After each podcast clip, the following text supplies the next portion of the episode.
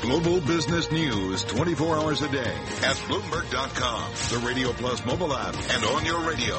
This is a Bloomberg Business Flash. From Bloomberg World headquarters, I'm Charlie Pellet. We move into the final hour of trading on this Thursday, June 8th. A mixed picture for U.S. equities, and this update is brought to you by Red Hat, whose broad portfolio of open source technologies for the enterprise helps you get from where you are to where you want to be. Red Hat, the open technology to help you realize your vision. Learn more at redhat, uh, redhat.com slash Open Tech.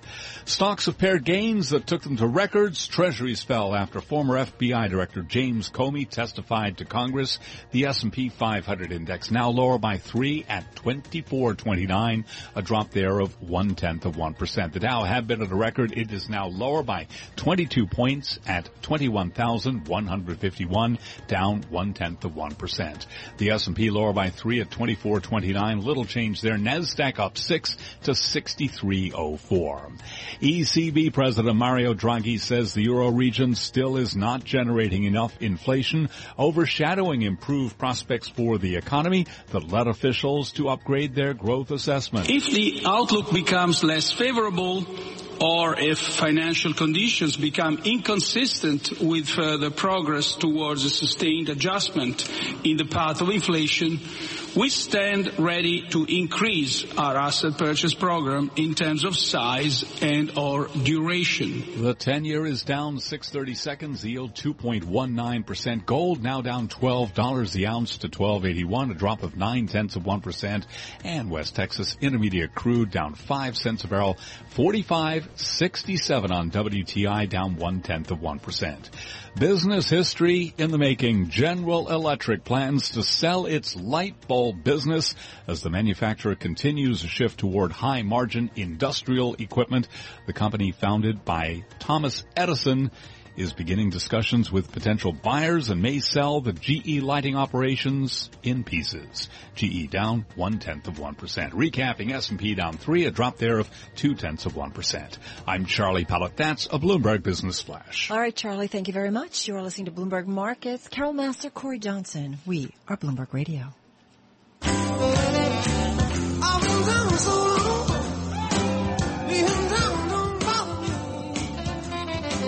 So long. Dave Wilson stocks are up today. What's with uh, Sting? Yeah, it's all in which segment of the stock market that you look at. You know, there's this consumer discretionary category, which is really sort of a, a, a mishmash. It's retailers, it's media companies, it's automakers, it's home builders, any industry that really depends on consumers' discretionary income which is where the name comes from. And what's interesting is if you look over the bull market, you know, going back to March 2009, you see that uh, these stocks, at least represented by their S&P 500 index, have been market leaders. But the index is really deceptive, and this is uh, something that Doug Ramsey, who's over at the Leuthold Group, uh, highlighted uh, in the firm's latest monthly research book uh, and specifically that if you look at consumer discretionary stocks, there's Amazon and there's everybody else. Uh, they actually went back to October 2014 when the Federal Reserve uh, stopped with their quantitative easing program, you know, bond buying and and you see Amazon shares more than triple since then. And if you take the rest of the S&P 500 consumer discretionary index, it was only up 8%. And so what uh, Ramsey did to kind of highlight the disparity was to put together a ratio where you look at, you know, this consumer discretionary index, which takes market value into account, and then you bring in an equal weighted version of the index so that Amazon doesn't carry as much weight as it does in, in the uh, group that we tend to talk about. Now, what happened is you have the lowest ratio, equal weight versus market cap weight of the entire bull market. It just got there. In fact, just after Ramsey came out with this note. And the way he figures it, if you look across the category and then just take Amazon out of the equation, you're talking about a potential contrarian pick for investors. If you want to know more, folks, send me an email. I'll get you the chart the explanation that goes with it, and everything I do going forward, the email address is dwilson at bloomberg.net. That's dwilson at bloomberg.net. And if you back out Amazon, so we're talking about names like Nordstrom, Expedia, Kors. I mean, I'm just looking at the S&P 500 Consumer Discretionary Index. I mean, these are Disney's in that index, right? Home Depot, TJ Maxx, TJX. Absolutely, and a whole lot more companies Yeah. where they come from. It's just that Amazon has become so Right. dominant within the category. It's something like 15% of the market cap weighted version of the consumer discretionary index that at least uh, in, in Ramsey's view, it's kind of skewing the performance of, of this indicator.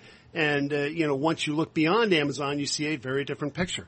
All right, let's talk about the economic picture. We've got Yelena Shulyatyeva, our senior U.S. economist with Bloomberg Intelligence, our in-house group of analysts. We did get a little bit of economic data, weekly jobless claims, Bloomberg Consumer Comfort, also the household change in net worth. Anything of uh, Yeah, that was interesting. The flow of funds uh, quarterly report from the Fed is always interesting, and today, uh, once again, it uh, basically supported our view for continued consumer dominance uh, in uh, economic growth this year and beyond. Um, So thank God for the consumer, basically. just uh, you know trying to uh, talk about consumer uh, after what they said, but um, you know today the Fed flow, uh, the the flow of funds report uh, featured two interesting developments. So first of all, the positive one is on the consumer side. So we uh, saw continued increase in uh, household wealth. Uh, household wealth increased by 2.3 trillion uh, dollars in the first quarter, following a couple of two trillion increases uh, before that. Uh, so that will continue to support consumer because in the absence of uh, significant improvement in personal income growth, and we still don't see much of a pickup in credit. Consumers are not deleveraging, so uh, an increase in wealth will hopefully help them spend a little bit more. On the negative side, though, we saw an increase, of some widening in financing gap, and financing gap is a difference between cash flow generation and spending on capex. Uh, so that widened a little bit in the first quarter, and that was not surprising given uh, the decline in corporate profits in the quarter Right. and increase in capex. But we think it's a temporary development, and uh, that should reverse going forward. and we want to see capex. We do want to see capex, but remember, in the first quarter, that uh, jump in capital expenditures was uh, mainly due to the energy sector, and right. it was an, a one-off that we expect to reverse. Overall, we do expect uh, business investment to grow this year, but not as much as uh, we saw in the first quarter. So I think uh, the, the today's report, uh, the flow funds report, was uh, very positive on the consumer side, but a little bit concerning on the um, business side. That's interesting. I mean, uh, uh, is there other data out there that sort of uh, that starts to uh, create other dots that we might connect?